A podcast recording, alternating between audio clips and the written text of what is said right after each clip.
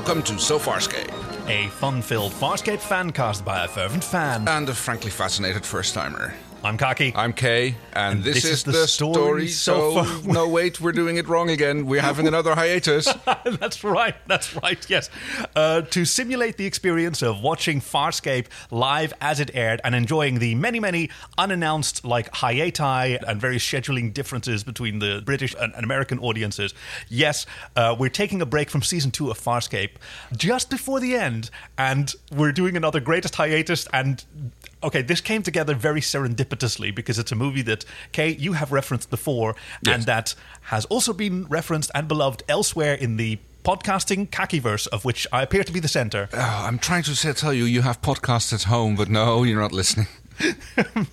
Today's episode is oh wait look Kay what's that? Is Yes? Is that a wormhole opening in the sky? Yes, oh my. My name is Greg, a podcaster. A radiation wave hit and I got shot through a wormhole. Now I'm lost in some distant part of the internet on a podcast, a different podcast, full of strange Dutch friends. Help me. Listen, please. Has anyone seen the film Titan AE? I'm a guest to a fervent fan and a frankly fascinated first timer, doing everything I can. I'm just looking for a way home.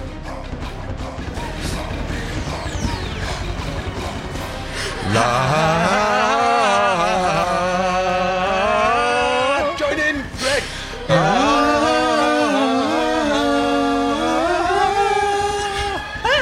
Hi, Greg. Welcome to So Farscape. Do you do that every single time? No, Only for you. Hey, it is our friend Greg and and my co-host for the Star Wars Rebel podcast, Rebel Air. So this sort of came together because both of you have mentioned that Titan AE is a is a favorite film, and it certainly like fits like in this beautiful Venn sort of diagram between Farscape and also Star Wars Rebels. It's an animated film. It's about exotic aliens and people in space. Yeah. Uh, murder, betrayal. yeah, all that good stuff. What else are you going to make a movie about? Murder being funny. Well, it is. I mean, I do have some notes about that actually in this movie. So, Yes, but before we dive into the movie itself, which I'm very keen to do, I'd like to take a moment. Like, Greg, hi. Yes. Hi. Hi. Thank you for making time in your schedule and being up for what is quite late for you, I suppose. It's a Friday night. I've got nothing else going on. So, Okay, because you're a cool nerd. Is that what you're saying? Like, what what else would I be doing on a Friday night than uh, spending some time with some cool people here? there we Well, go. thank you. Watching a cool movie together. So, Titan AE, it came out in 2000. And, Greg, just for clarification, how old were you at the time? It came out about two weeks after my sixth birthday. Whoa. Okay. You were still knee high to a frog. So yes, not quite the target audience at the time. Because you said that the target audience was like more like 12 to 18. Yes, it was Fox Animation's unsuccessful attempt to court a new audience demographic, like the young, the young adult male, sort of in the in, in the vein of Star Wars, right? That was the goal, and Don Bluth had been tasked to do that together with his partner. Ooh, I wouldn't say he was tasked to do it. He was like like clamber to actually get the opportunity to do so. I believe. Do you know that this film was originally going to be live action? Oh well. Yeah. I mean, that would have been a bit of a bigger budget, I assume. Well, considering that this movie lost $100 million for Fox Animation Studios and it closed six days after the premiere date, I'd say that it did a Fair probably point. had a fair budget. Yeah, it is a it's a bit of a tragic film. This Every time that I look into it, it's like, oh right, yeah, I'm sad now. it is I mean, really What sad. happened? It's, it's, it's a good movie. I don't see why it flopped. I guess it like it just didn't appeal to the right demographic because it, it's got everything that you want in a movie like this. I, I guess it like fits in that beautiful Venn diagram of disappointing diehard sci-fi fans because they've seen it before. Yeah. Right? It's quite familiar. Valerian, Fifth Element, Star Trek II, The Wrath of Khan, Farscape was already on air, that that sort of thing. And hmm. also like Oh, it's a cartoon. It was still cartoons were still for kids at the time a little bit, weren't they? Yeah. And the cool kids who knew better were already getting into anime. I just remember, like, I mean, the expectations that like my family did because I mean, my brothers were more in the target demographic than I was. I mean, Right. I for me, it was like, oh, it's like it's kind of cool and kind of edgy, and I just felt like it was a little forbidden because you have some stuff that I wouldn't normally see in a cartoon. So I was like, oh, what's this? What's going on here? But I just remember like like kind of picking up on my like like on, on the expectations from my family of, oh, it's not gonna be any good because the trailer was fine. was the trailer okay. was okay. That's right. Yeah. That's- I don't think I've ever actually seen the trailer. I bet you you've seen it a hundred times, and just every time you just forgot. Okay.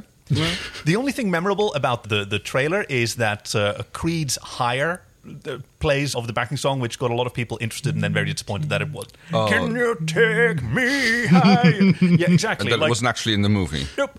But it sort of set the tone because the movie soundtrack is this glorious, like, turn of the turn of the two thousands new metal, like It- fad it- collection. It, I was gonna say it's a time capsule because you have like a little bit of like every single genre in there. There's a bit of rap that you hear. There's random reggae for some reason. You've got Yeah. new metal. You've got like kind of A lot of new metal. pop. A lot of new metal. a lot, of new metal, a lot of emotional male groaning. This oh, dear. this is probably what started me on my path into new metal. If I'm being honest here.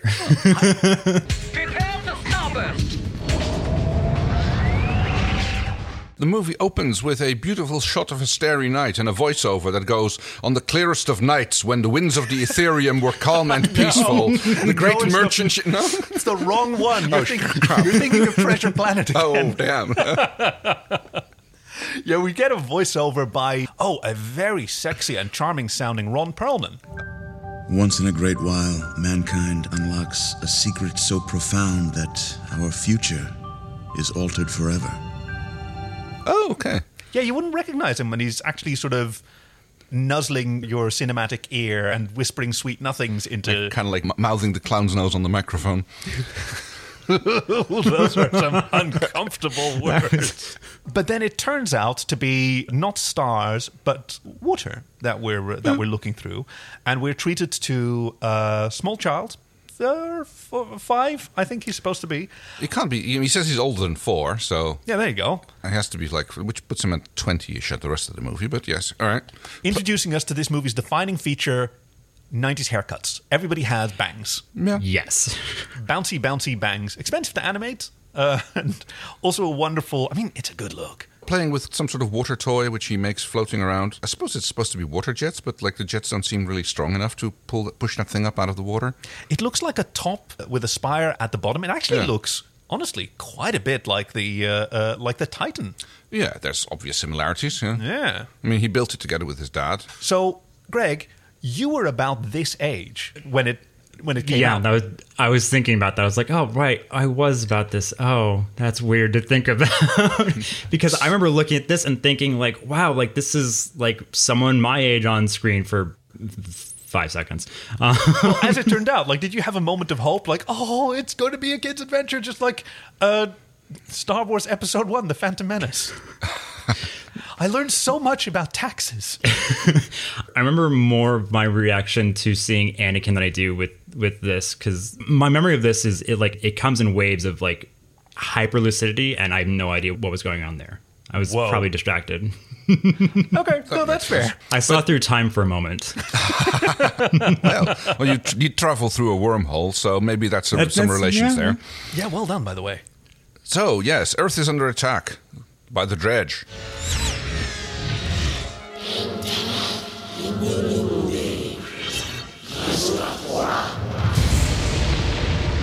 Yes, an alien species made up of blue energy and all these weird angular shapes. I thought they were so cool. They were amazing. Their ships move with such purpose and, and individuality. They're, they have like proper alien knees, which I always care about a lot. Like non, you know what I oh, mean? We're going to get to the subject of alien knees later on, but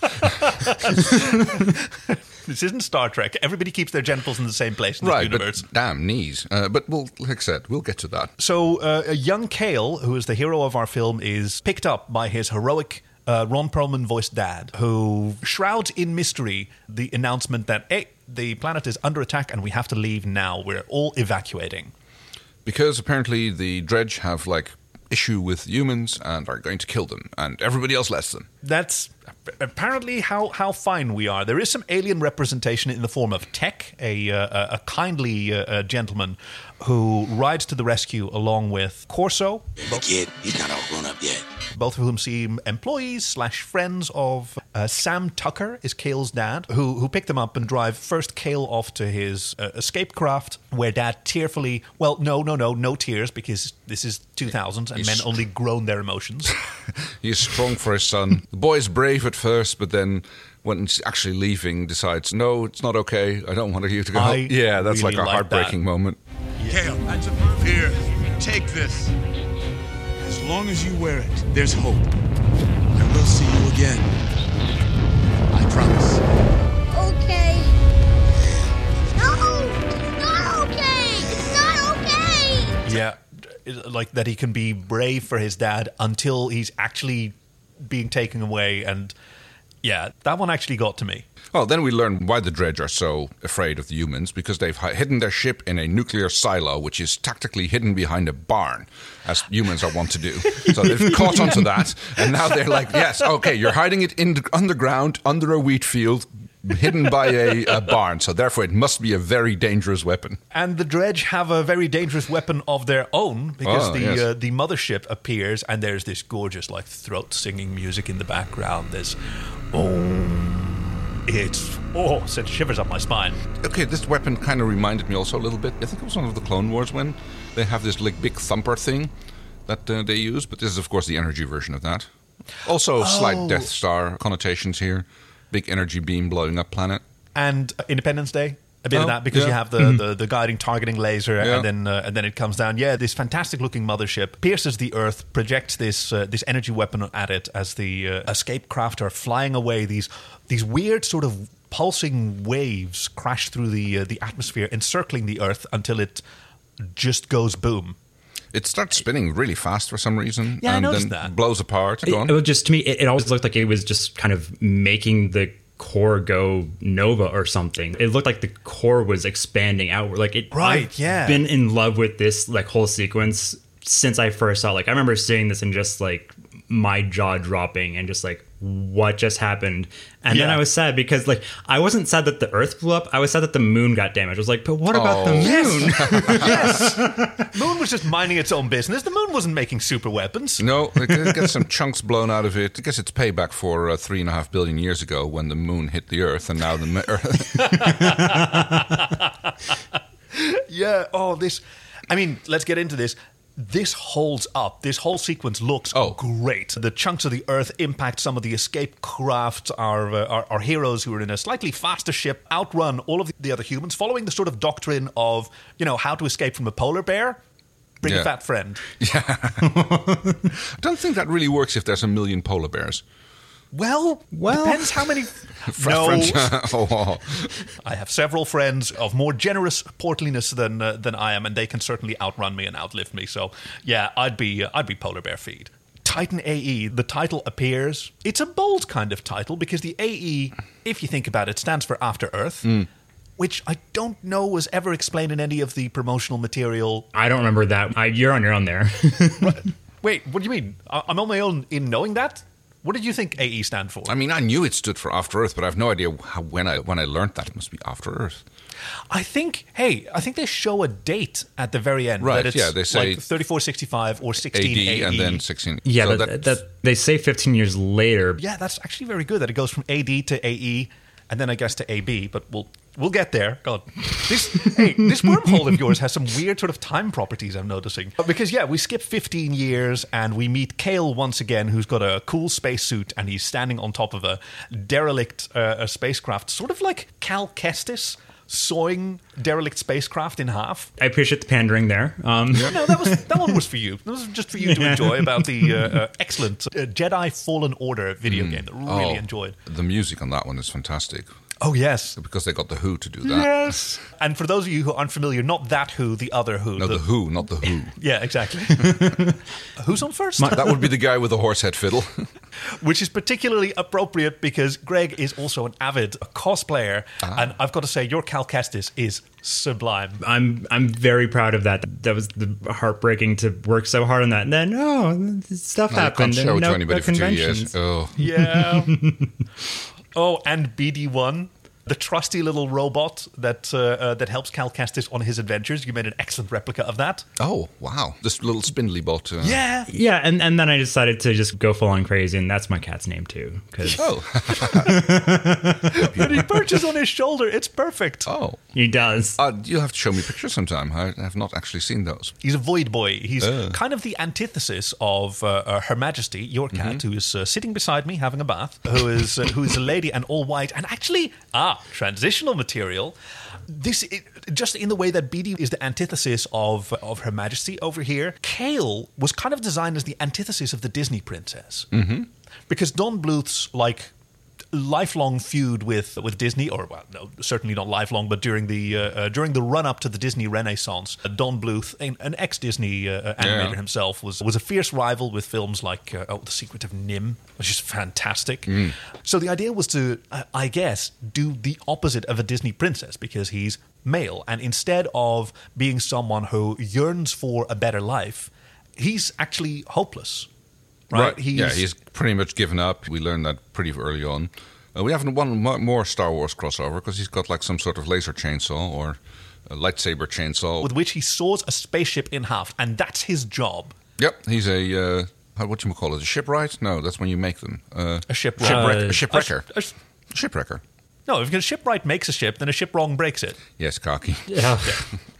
And he kicks the front half of the ship away. Like, it's kind of cool how you get a sense of. I mean, in zero gravity, yeah, you probably would be able to push. Yeah, they do it very nicely. He puts his foot against it and he just kind of pushes off against it to uh, slowly start it drifting off, where one of his colleagues can pick it up with a uh, little space scooter and uh, drag it off. Yeah, asshole bully colleague who buzzes him and knocks him down, whom he repays by firing off his uh, his chainsaw laser. I think this is a great scene because it at the same time shows our hero's relationship to the universe, Mm-hmm. but also how humans are viewed in general in the Yeah. universe. So it's it's done really well. It's like he's clearly at the bottom of the pecking order, as are all humans.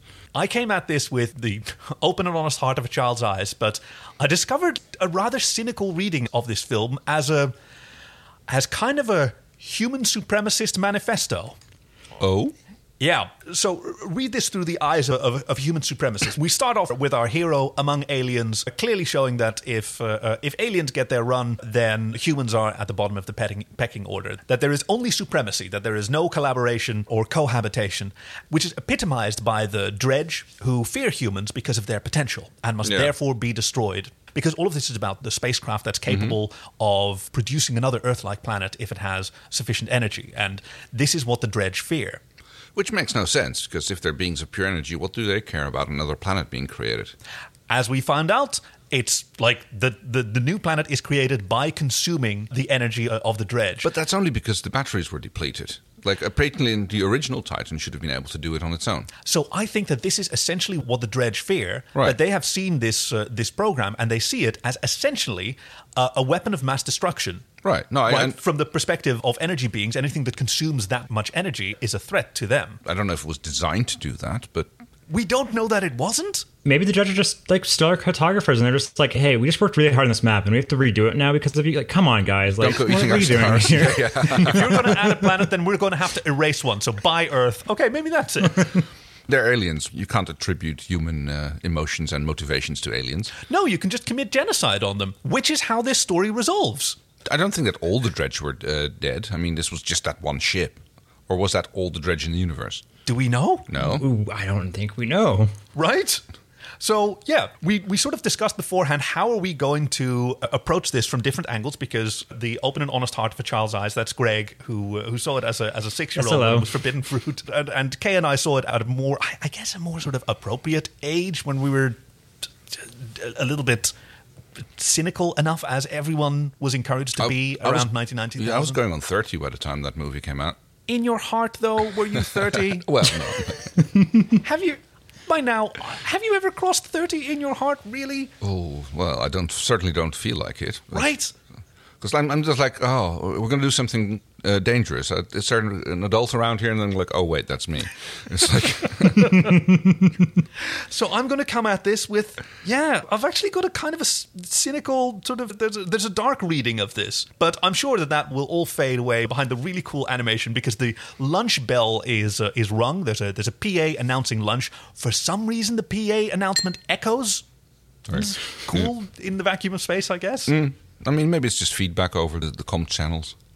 And all the employees uh, rush back to the uh, the employee entrance where they have one hour for lunch and they have to stand in line and clock in. Oh, that's what they were doing. I was like wondering why there's a bloody usher in front of the lunch line. It's like, oh, yeah, yes, you can come in. Opens the laser gate, which someone could easily fly over. Next one comes in. Yeah. It's like, I suppose well, humans have to wait. Well, uh, of course, because Cale first tried to jump the queue. You But- know, he's But the humans are in a se- separate line.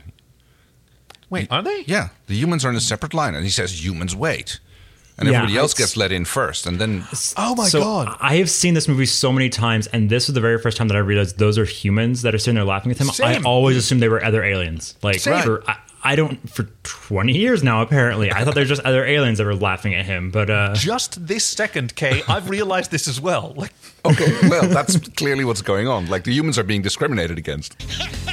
Guess you're stuck with us losers. their helmets are too shiny. That's the problem. That's why we think that, that Cale is the only human here. Damn it. Okay, fine. so Cale decides, I'm not one of you losers. These bearded, turns out, humans are laughing at him. Now I understand the laughter a lot more because, yeah, okay. y- y- yeah, same here. Huh. Well, and, and and just just as, as a fun little thing, the foreman clocking them in and out is is, is voiced by Jim Cummings. So that's Tondo, Oh. uh, or, or Oh, that's Pete, amazing. and so many Disney characters throughout the years. Uh, uh, Tigger and Winnie the Pooh, and I think he's like half the cast of Tigger recently, or, or Winnie the Pooh stuff, rec- like himself. Oh, Jim he's- Cummings is fan- fantastic. Cale decides to uh, skip the queue entirely and fly around the other side of the uh, the space station that is apparently the center of this uh, uh, ship wronging facility, saying that you know the odds of a ship docking are, are incredibly small, and Million to one or thousand to one. and that would be the one. And he bumps Of against course. the Valkyrie. I love this ship. Uh, sees immediately our second, uh, the second hero of the story. Yep, a, a blossoming sort of spark of romance between them as he tries to casually brush the window. And Greg, now I understand why you said that you saw overlap between the crew of uh, the Valkyrie and the Ghost, which is the spaceship of uh, Star Wars Rebels, because this is very reminiscent of a scene between Ezra and uh, uh, Sabine. yeah, it's kind of a meet cute Yeah. with like threats of violence because those are some really big shutters that she's trying to close like on him. Yeah. Like that could just remove a hand. Like church doors, and it just like it snatches up the dishcloth that for some reason he had in his space pocket out in space. I don't know, in case you have to make mop up some space oil or uh, Wipe your forehead, I yeah, guess, just maybe quickly polish the outside of your uh, helmet. polish your dome. Yeah, okay. I mean, Well, it's not that kind of movie.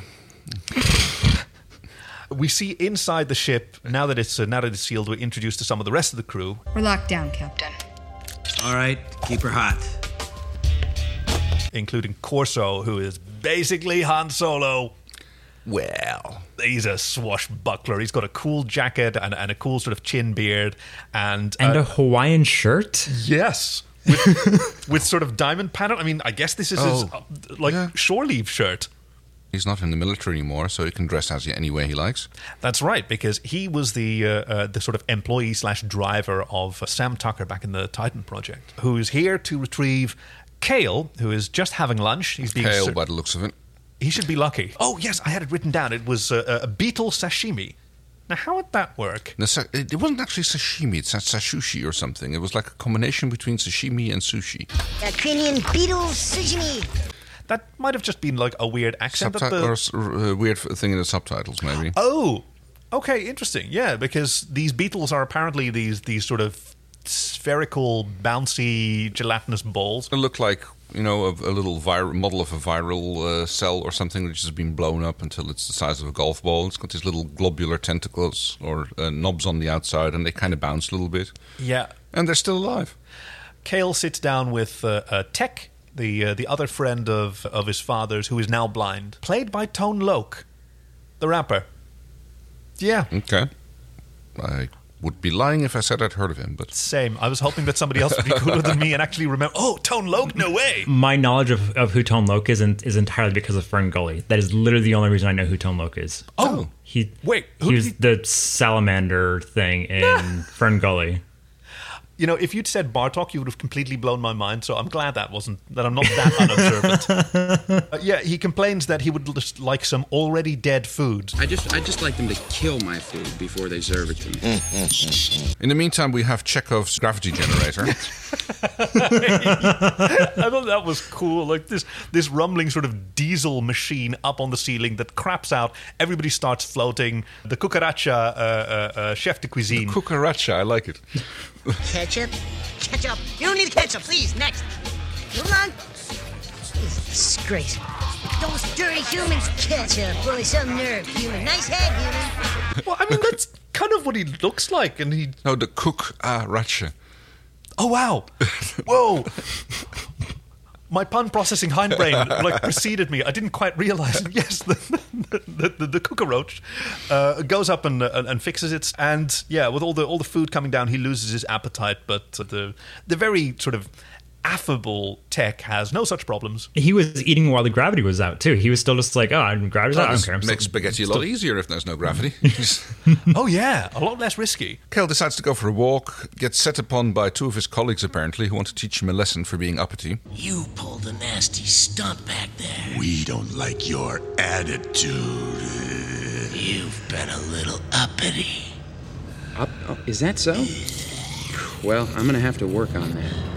Space bullies because yes, this is what human supremacists think that uh, that aliens are like, and that's why we need uh, a human ethnoplanet to save us from this. Oh, you know what? I can't even do it. I'm just I'm just giving up on this cynical reading right now because this is just. I mean, it's a.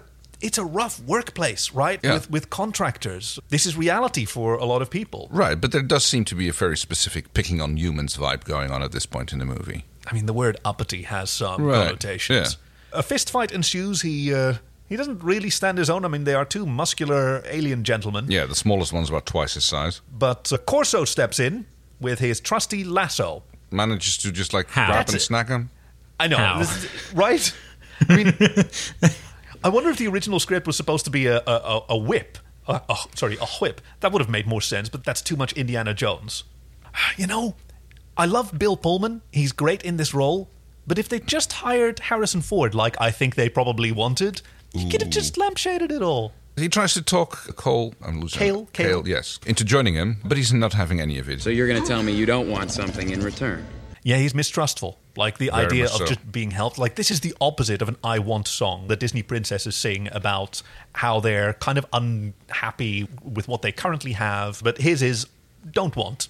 He's, he has a "Do Not Want" song you want something from me and I'm not giving it to you. because he is a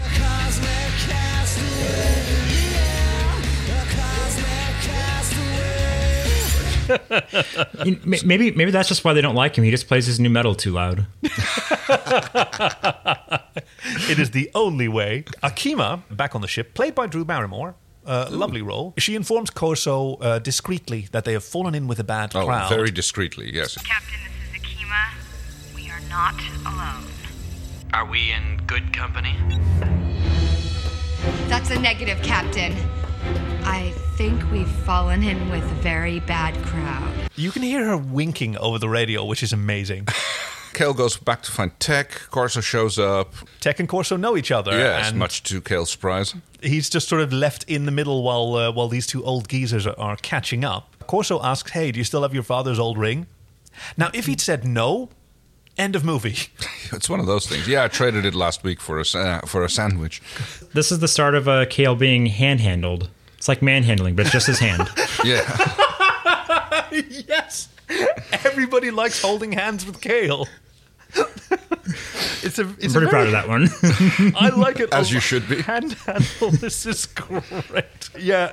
After seizing the ring from him, he pulls out uh, some kind of like t- watchmaker's tool, activates some some lasers, which I thought would maybe carve Cale's finger into four or five slices. What it, that would be a very poor way to design a ring. Yeah, because apparently, as long as you have this, there's hope. Says uh, uh, says Dad when he's letting go of his his son. And now that it's been activated, apparently it makes his hand glow and show sort of like a compass. So either Dad would already knew where he was going to hit the Titan, Mhm. or it had some way of like communicating it back to that ring. I think it's the former. He already designed the treasure map leading to the the like these. these What are if you some can't wild get there? steps Of, Like- exactly. Exactly. Yeah, you have to bury it somewhere else. Yeah, he takes a wrong turn. He can't reach it. It- uh, this plan is so bizarre. Also, why does it center around a five-year-old? Why do you entrust this to a five-year-old and not to literally Anybody anyone else? Yeah, I guess he was planning on coming back for it, or he was actually was planning on not dying in the first place.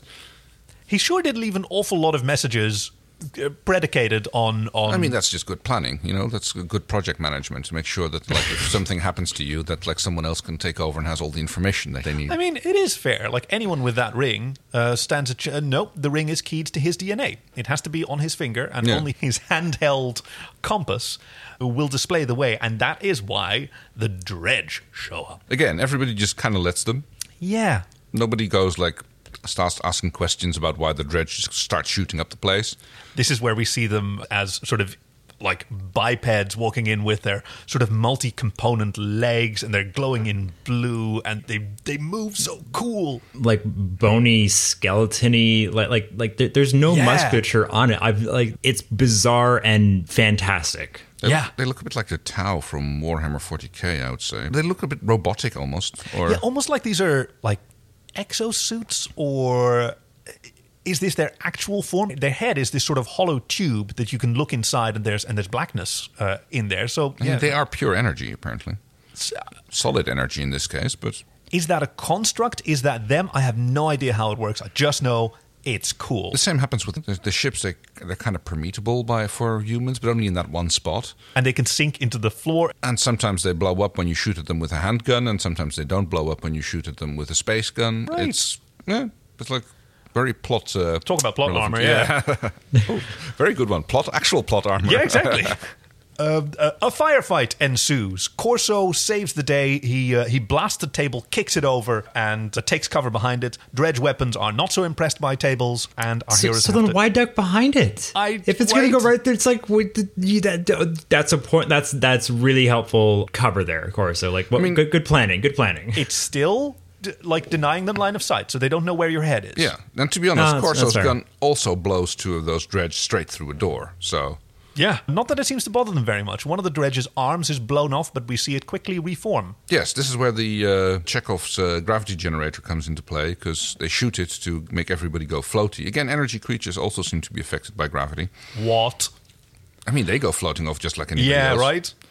And we go through a little merry chase through the ductwork of the uh, cafeteria. yeah, with our hero yapping along like, "Oh yeah, they'll never think of looking for us in the vent." They abandon Tek, who uh, who pushes Cale away, like, "I'll read about you later." Yes, never to be seen again. We never hear from Tek again in the rest of the movie. I was only contracted for two days' work, dude. so- Yes, and I've been doing this for 15 years, so someone owes me a lot of back pay. I was talking about Tone Loc. Like, Oh. this, is the, this is the end of my contribution to this film. Yes, they uh, go through the uh, tunnels with the cucaracha. Uh, yeah, who? Oh God, that who gets shot? In a very cartoonish way. Right, and it's just so weird. and, and then has this like funny little line of bullseye it's like what you, you That's what I mean. that was murder Hi, they went right down here. They came in my kitchen and they bullseye. with Yes. his with his mouth. His mouth is left behind in a sort of Tex Avery Wiley Coyote moment. Like this is the most important question that I have for Baby Greg when you watch this. How did this read to you as a child? Do you have a a memory? Of i thought it was funny Yeah, right. I mean, I thought I just it was it Yep. was just a cartoon. It was like oh haha it's so funny and I think at one point I think of like my second or third viewing because when you're a kid you just watched it all, every, the same movie Heck yeah. back to back to back to back to back to just again. I remember it clicked to me one time. I was like wait he's dead. And I was like. Ah, it's, so, it's so funny. Like I, it occurred to me. I was like, "Nope, I'm so whatever." it's because, because it's coded cartoon. It's played for Yeah. a laugh. Yeah. I mean, the fact that he speaks, hey, maybe his species can survive being slimed. Like that and Suppose. reconstitute. Uh, in hot pursuit, the, the Drej find the vents while Korso and Cale are, are running from them. They take cover behind some barrels, one of which says "amable." Yeah. That's a very amiable barrel. But instead of making a gag out of it, Korso notices it, kicks it toward the Drej, Shoots and it, boom. yep, Which causes them to like disintegrate because they can regrow arms, but like flames and flame explosions are apparently deadly to them. Plot armor So, man. yeah. they find themselves a cool vehicle which doesn't quite work, but uh, Cale has an has an idea and quickly fixes it, hanging onto the exterior. What kind of vehicle do you think that is? Like, is it a loader or like a little little shuttle? It has two engine pods. It, it's got two engine pods, but it's also got tracks on the front, or at least what looks like tracks. Oh, I see what you mean. Yeah, Uh, I think it's a tug. a tug, right? yeah. Yeah. that's what I'm thinking. Because it's got huge engines and not much else, so I think it's just a little docking tug to help nudge ships into port. It's a bit of an unwieldy uh, uh, uh, craft, but Korso is apparently quite a good pilot. Flies this through the interior of the shipwrong station, smashes through glass domes that apparently don't seal in any atmosphere. It's all fine. Continues to be fired upon by the Drej, Cale gets hit a few times, sustains minor injuries before he can get himself into the cockpit. where he bandages his own ta- arm like a tough guy with the uh, bandage between his teeth. To it's kind of a cool look. Oh yeah, did we mention that he's wearing a tank top? It's so nineties. it, he's got a cool tattoo, by the way. It sort of looks Yes, like a I noticed that. It's like a sword, and but Sword what's and the a- background? Did any of you guys get a good look at that? And I thought it was a like a ship's wheel. I thought compass at first, uh, but it's got these spokes on the outside, so I, I still don't know. It reminds me a little of the Star Trek Mirror Universe. Oh yes, dagger yes. through earth type like it it remind it, it gives me like that same kind of like vibe Wah. so there's like it's a sword or a dagger, and then like a planet with a sine wave through it, or something like that. It's, Yeah, it's wavy, so maybe it's not a ship's wheel. yeah. Don't no, know. It, and it doesn't seem to have like more than two spokes, so that would also make it unlikely to be a ship's wheel. Well Uh, the ship they're in doesn't seem to have uh, an eject in it either because they lose the engines and they barreling down a, a long causeway thing Launch tube, causeway. So what? How do, how do you read this? Okay, so they they smash through these doors that, that are too narrow, lose both their engine pods. Lose is generous, by the way. Yeah. Screech to the end of this uh, this causeway, about to crash. Korso asks, "Does this model have an eject?" And Cale sort of doesn't say anything. Was Cale messing with him? Eject. Hey, where's the eject? Cal, Cal. Yes, I'd say that the pod that they go shooting off, which is clearly the cockpit, and I think it's one of those ejection mechanisms where the entire cockpit just gets thrown out. Yeah. Because that makes that makes sense. I mean, in they, space, that's how you want to do it. Yeah, right? they use that in, in a few high velocity, high uh, altitude aircraft uh, as well, where they just basically throw the entire uh, cockpit out. Whoa. yeah so, so so looking looking through this again there is like it's there for maybe two frames where it does look like it pops up Yeah, like it's Um, attaching. So Cale was just messing with him and letting him think that they were going to die until he flips the eject switch at the last second. or he didn't know and the, the ship just was smart enough to do it which is, is uh, unlikely. But even though they're thrown clear of the explosion, the uh, uh, the canopy has still taken some damage. It shows some cracks, and we have a hard vacuum transfer. I am so excited whenever these happen. I'm just sitting there on tenterhooks. Now get it right, get it right, get it right. Yeah, Because exhale and yes, e- that's right. Exhale. You gotta be kidding. Exhale. Oh, no, no, no! kicks the windshield out in like proper uh, escape from a car in the water style. Korso holds Cale in one arm and uh, a, a fire extinguisher in the other, and blasts his way toward the uh, the waiting docking bay of the Valkyrie. Wow. Every angle the ship is shown from i just love this is still just one of my favorite ship designs and i feel like i can't like mention it ever without like let me sit you down and like talk to you about titan A and rant obsessively for a while just to understand this ship yeah, because it's she's long and she's got her engines way at the back. So she's got a like a strange center of gravity, but she like she moves like she's supposed to. She's constantly like skating and turning, and then those engines like And those beautiful. little fold out canards that she has. Oh, do they fold out? Yeah, you can see them when Oh, they're, I Yeah, when, when yeah, they're when coming in for docking. They they, they pull them in, so they're uh, What are they retractable. for? Mm. Yeah, right.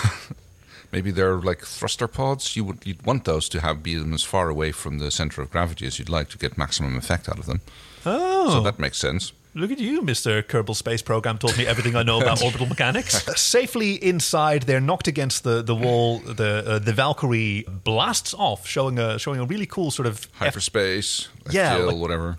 these sparks flying in toward the engine, then the engine flies off. Like who knows? I noticed that there's nothing in this movie about FTL. I mean, it just is. They don't say anything. They said we never. Nobody ever says let's go to FTL or No. jump to FTL. There's no hyper nothing. There's no, jumping. They Exactly. just it's go. it's just completely left in the middle. What is going on or how it even works? I kind of like that Yeah. because it's not important. Uh, the only thing that we get is distances. By the time that uh, uh, Cale wakes up, they are 3 million keks away from Tau Station, which is Mm. the ship wronging uh, facility. And then they're 13,000 keks away from uh, their next destination. Yeah. And this is, th- I think, your favorite scene in the whole movie, isn't it, Kaki? Yeah. so let's uh, let's slow it let's slow it way down.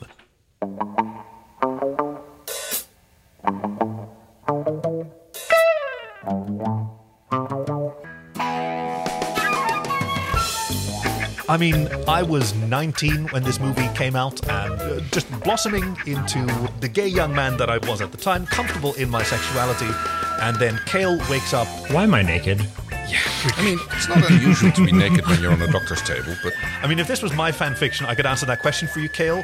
He he, he blinks up, and Akima is there, the uh, the sort of Asian presenting face of the character, voiced by uh, Drew Barrymore. I'm like, yeah, yeah, whatever. and he's like, Out of the "Oh, way. uh, is this an angel?" It's like, "Wake angel is like come aboard." Uh, He's in the sickbay of the Valkyrie, where he's lifted up by some kind of laser grid field that flips him around. The towel falls off.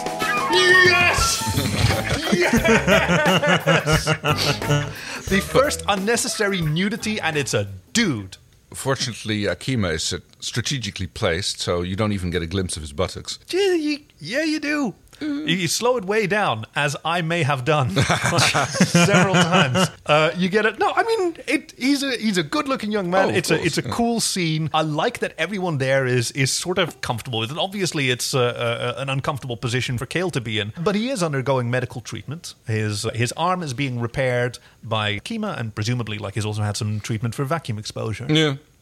The uh, Arcinian crew member is uh, meanwhile uh, I'm an Ukrainian. insinuating himself in the conversation. Hello. Yeah, Preed, who played by Nathan Lane in the way that, that Cale is like an anti Disney princess, Preed is anti Timon. He's extremely well spoken. He's he's quite flirtatious. Akima, my pet, if the boy isn't at death's door, Korso wants Gune to check the map so we can set a course. Do you mind? Are we through pawing? This is the Valkyrie, not a singles bar. For someone who says like this is a, a, a starship, not a singles bar, he's the one who is like constantly making innuendo and other sexual remarks. If we're done pawing, Cale gets handhandled again. Speaking of paws, We have a uh, magical rotating towel. I mean, she, she drapes the towel over him, and then when he, when he's rotated around by the force field, the towel just kind of stays in the same place with actu- without actually rotating with him, as you would expect. you know, in certain circumstances, I can get up and the towel also stays in the same place. So, you know, I guess he's uh, he's got a, Maybe a he's just- certain response to being close to this uh, might just this be- young woman. I mean, that would increase the rotation potential. Is that what the kids are calling it these days? I mean, that would kind of like that, being, that, that would be like kind of like a cog sticking out there and helping. To, I said a cog. it doesn't help. Kay, you're so good at this. Thank you. Now, I think your theory comes into play when he finally gets thrown onto the ground and the towel again mysteriously maintains its position before he manages to wrap it around his waist. So I think I'm, we're not too far from the truth here. Hey, you've got Kerbal Space Program. I've got certain other resources that taught me about physics. Oof. Okay, so now that we're done pawing, as uh, as Preed recommends, Preed looks cool. By the way, he looks like a a proper Don Bluth creature, right? He's Yes, sort of totally. a little He's bit of kind butt of- talk. Dinosaurish with the the uh, horn on the tip of I his think nose. he's more like, bat-like. Both, Yeah. right? And he's got the extended muzzle like Wiley Coyote. Yeah, and, he's, right. and he's got these little gills under his arms or whatever it is, little winglets uh, Oh yes, his armpits. yeah. He's got webbing under his uh, Hmm. under his arms. He's very skinny. He's wearing cool boots. Envious of those boots. Lovely physicality to him. They go out into the hallway and they meet Janeane Garofalo. No, no, no, no, no, no, no. No. Cannot talk. We lost targeting on one of our aft gun turrets. I was going to uh, promise you that we were going to come back to the subject of knees. Yes! she is a well endowed lady when it comes to Legs. knees. like, sort of a, a, a kangaroo drawn from memory by someone who's never really paid attention to kangaroos, I think. Yes. They've got big legs. I mean, they're digitigrade and then like got an extra set of knees and they kind of like just bend around. It's like they got Yeah. two sets of forward bending and then one set of back bending knees, and she walks on her toes. Like what are they all for? I mean, I want to see her thigh master. Oh. Now, I did explore the sort of fan art of this film, of which there is there's quite a lot, and, it, and it goes so, some yes. goes some places. So, uh, Oh no. I mean, Kay, if that's something you want, I can hook you up. I know some websites, I know formerly password protected Tumblrs that can get you what you Right. need. She is the uh, the sort of weapons expert and mechanic. Although she complains, I'm educated, I'm well read, I'm not a mechanic. Throwing her uh, her tools around, she's grumpy. Janeane Garofalo, fantastic. She is very grumpy, yes. And on to uh, uh, the next alien, the last member of the crew that we haven't been introduced to yet. John Leguizamo plays Gune. Gune. Gune. Gune. Does this look familiar? Do you know what it is? Neither do I. I made it last night in my sleep. Apparently, I used Kindrogak. Highly unstable. Oh, and he's fantastic. He's kind of like a turtle Yoda type character, I oh, suppose. Oh, yeah. His eyes are sort of like bike headlights. Yeah, that's due to his glasses. And the shape of his head as well. He's got these Yeah. glasses on the front and there, and these sort of uh, pods on the side of his little head. He's got a he's got a brown sort of lab coat. He's been trying to get the map working again, which Cale wanders over and just casually fixes, Yeah, much to Gune's delight. Pushes a few buttons. Then he gets hand handled again and ooh, hand licked as well. yeah. A little bit of uh, le- leftover lunch is mistaken for a star system, but fortunately that doesn't let them get dis- too distracted or for- too far off course. Yes, this is Plachta. And this, this, this is Solbrecht. And this, and this, and this. What is this? That's, uh, that's lunch. Oh, it's lunch. Oh, yeah. Spaghetti derivative, meatballs, sort of anyway, and Caldor droppings. Who ate it before you did? Korso walks in, who has exchanged his space Hawaiian shirt for a cool athletic T-shirt. I really like this shirt. I hate to say, it. I'm, I'm looking at it, it's like, oh no, no, I like this too much. No apologies. it's a great T-shirt with a with a white stripe along It's, the it's a shoulders. bit like a baseball shirt, isn't it? oh, is it? Those are A shirts, aren't they? I was hoping that our American friend would be able to uh, like uh, enlighten us on the subject of sportswear. Aren't baseball shirts like the the three quarter like sleeve stuff? Oh, The ones- maybe. Oh. And these are fairly short sleeves. The most I know about baseball is from that one episode of Star Trek Deep Space Nine with the Vulcan baseball team. Oh, come on, have you never seen uh, the Sandlot? The what? Ah, never mind that. The Sand. Yeah, I got you. I was about to say like most of my knowledge of baseball is because of like the Sandlot and, and Angels in the Outfield and Field of Dreams and all the like '90s baseball movies that I watched a lot. Oh, guys. That's that's why I know that's why I know baseball at all is because of movies. no, but this is this is great. Hey, now you have something to sort of gang up on me with. You have something for you to get. We can make up stupid baseball facts for you and confuse you even more. yes, let's go. Don't do See, that. when we started this, I was worried that I'd be like a parent of a blended family introducing two stepbrothers to each other. Like, hey, I really need you to make friends. Course is set for the broken moon of Sesharrim. Sesharrim. That was the name. Yes. And meanwhile, uh, I really like it. it's a laugh of appreciation. I'm not laughing at you. I'm laughing in appreciation of you. yeah. Yep. Let's go with that. I'll take it. I'll take it. While they're in hyperspace, Cole and Cale are sharing a green drink. It's always green, isn't it? Yeah. Space drinks are green. They have their uh, their legs up on the table in front of a window that is facing aft, which I thought was cool. Like you see the stars vanishing behind them. Yeah. You don't see that very often.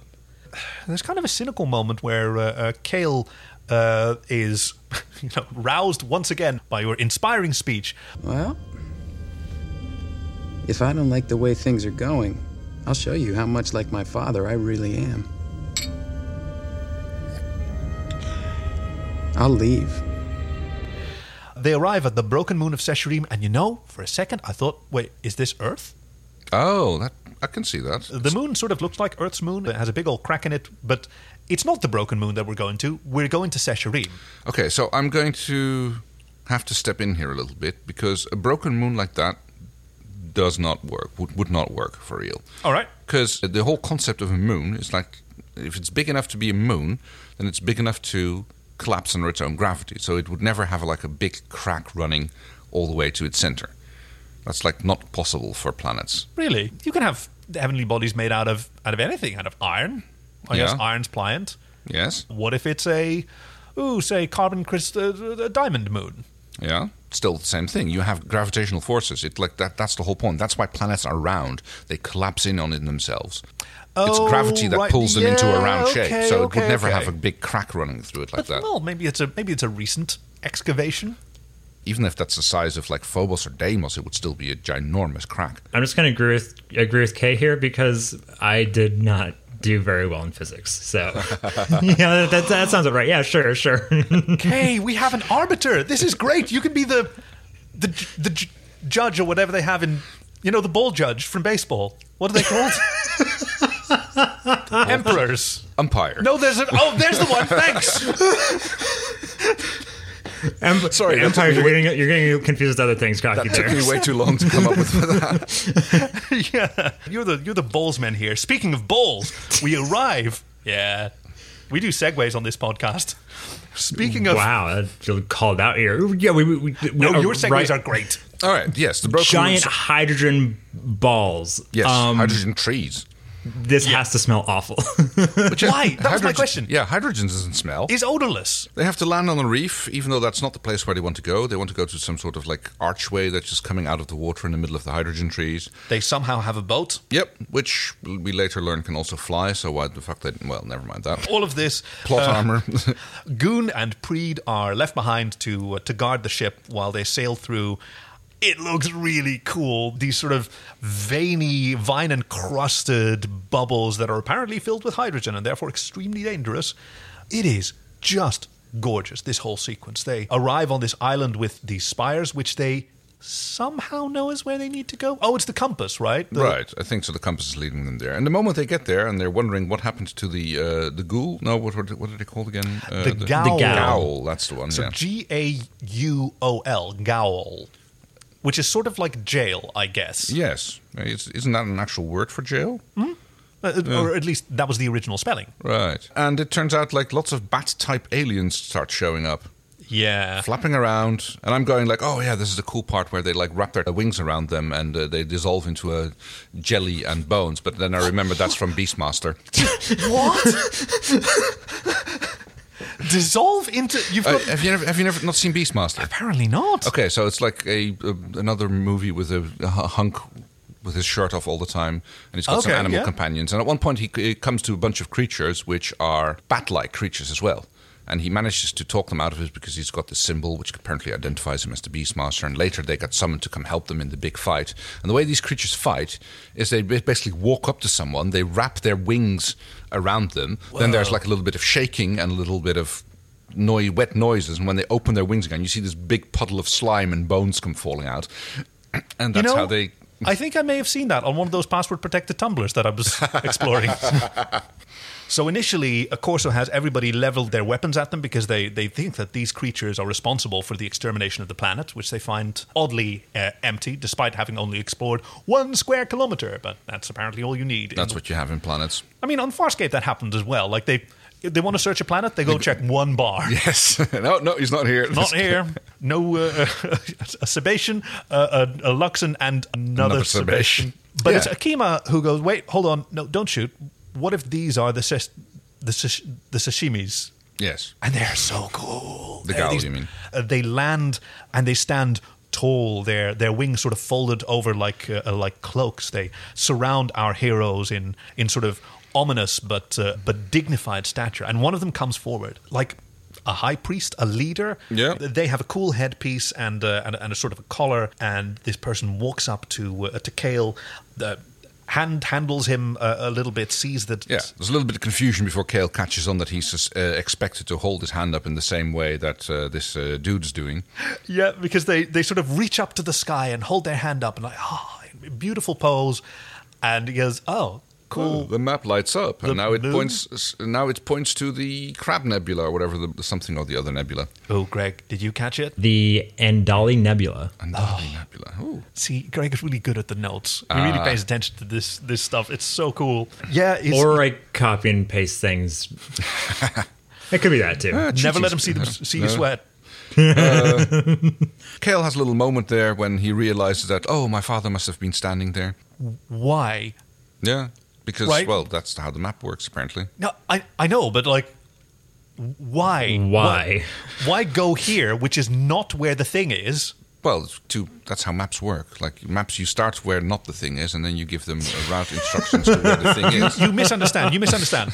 Why would I have a map that that sends you to Australia so that you can read the map that leads you to Angkor Wat or wherever you're oh, going? oh, I see what you mean. If the Drej are willing to commit genocide and destroy a planet for this, like they're gonna willing to do just about anything. So I think it's just trying to obfuscate as much as possible. By endangering another planet?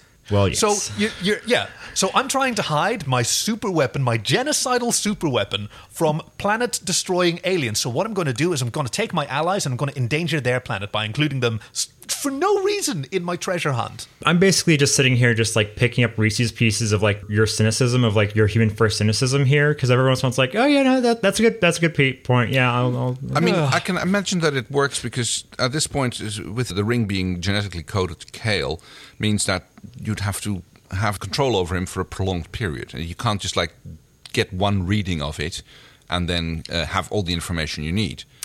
Oh, So it's like more like multi-factor authentication. Like you can't just like yeah, you have to you have to keep him alive for the entire journey. Well, Hey, well, I was, I was about to ask, what if they just cut off his hand? Would that still work? hmm, maybe I don't know. it didn't occur to them. But maybe they think he's like the, the cucaracha, and it'll just you know Grow, regrow. Yes. He'll just be he'll just be sassy as a as a pile of goo. But yeah, the Drej have now shown up unexpectedly. But the Gowl, the gallant Gowl, immediately rush into action to save our heroes. Yes. And instead of flying them straight back to the ship, no, they fly them to the boat. I mean, considering how heroic these Gowl are, are, are being, like I assume that they have a decent idea what to do. Because first they they uh, like they snatch our heroes up in their hind claws and fly in beautiful formations. Then they start flying low through the uh, the hydrogen trees, cutting them loose, which float up and crash into some of these ships, taking them out. Like. I think their first priority is to keep our heroes safe and take out as many of these these craft as they can. It is a fantastic sequence. It is. Lots of blowing up things, close calls, people actually standing on ships, getting like picked up again. Kay, you're great at describing sex scenes with interesting terminology. I was just a little bit under. I mean, I would Really? it, it looked good, but I'm just sitting there like watching it, going like, okay, yeah, we, we need a little bit more excitement. And I had the same kind of like cynical attitude with the whole. Oh yeah, f- first we're going to like bring them to the uh, boat because then we can have a cool flying scene between the uh, uh, hydrogen trees, and then they're at the boat, so then we can have another cool scene uh, with them going through the hydrogen trees on the boat. Yeah. And it, it, it felt a little bit like, okay, we have to milk this for a while. Well, I mean, that's sort of the flip side of uh, adventure. I know, right? I mean, I get it. I'm not invalidating this this perspective, but with these adventure films, doesn't the whole plot exist to justify set pieces like this? I suppose, but I, Right? I just kind of felt it like much more in the, at this moment. Greg, em, em, Empire, Greg, we, Umpire fuck, what was it again? Ball judge. I mean, li- Where like, like this. I mean, th- this this whole sequence to me is. I mean, it's hard. I can't be impartial here because like I just remember this sequence so so well from like when I was a kid, and it was like okay, like yes, like it is going on too long and it's kind of convoluted and just like one cool thing to one cool thing to one cool thing, but at the same time, it's like but. Like All the cool things. It's all really cool, right? they introduce like okay they have tractor beam stuff and they can like and organic matter phases through so they're like kind of setting stuff up a little bit but, Yeah. uh, Oh, yeah, that and, was and, that was true. and I just absolutely love just the visual of just the, the Drej ship flying under the water and then Yes. like coming and picking it like I, I love that I love that so much so many Gowl give their lives to to protect our heroes. Yeah. They get shot out of the air. Akima falls down. Two of them swoop down. One of them just to push her out of the way from one of the uh, one of these hydrogen bubbles, which they themselves fall onto and die, so that the next one can catch them. Like they're like bothans. Many Gaul died to bring us these weirdos. I just want to know like why they're so willing to because it's I mean it's beyond just like helping them get out of there. It's like they're going out of their ways in in at times. Like I kind of don't. Yeah, I mean, yeah, I, I was supposed to thinking be the an same thing. Ancient race, and who knows what the motivations of ancient races are? Maybe they just like have an old grudge with the Drej. Huh? Maybe, who- Yeah. maybe the Drej broke their moon. Good point. They're all incredibly helpful and never thanked. Never for a moment does anyone sort of reflect on on on how many Gaul perished to Yeah. save them. Absolutely doesn't occur to them. Because meanwhile, at the Valkyrie, our little uh, uh, Yoda character is uh, completely distracted by uh, his own invention, and the Arcanian Uh, I'm an Akrennian. is basically taking, in this very hydrogen flammable environment, is taking pot shots at a grasshopper. Yeah, who eludes him, even taunting him. So he brings out a mounted cannon. Now, that was out there at the beginning already. He was like standing guard there. Oh, was he? Yeah. Oh, okay. So it wasn't just a, a, an escalation. No, of he force. just starts to uh, just like use his defense point defense cannon to just shoot at the local wildlife. Ah.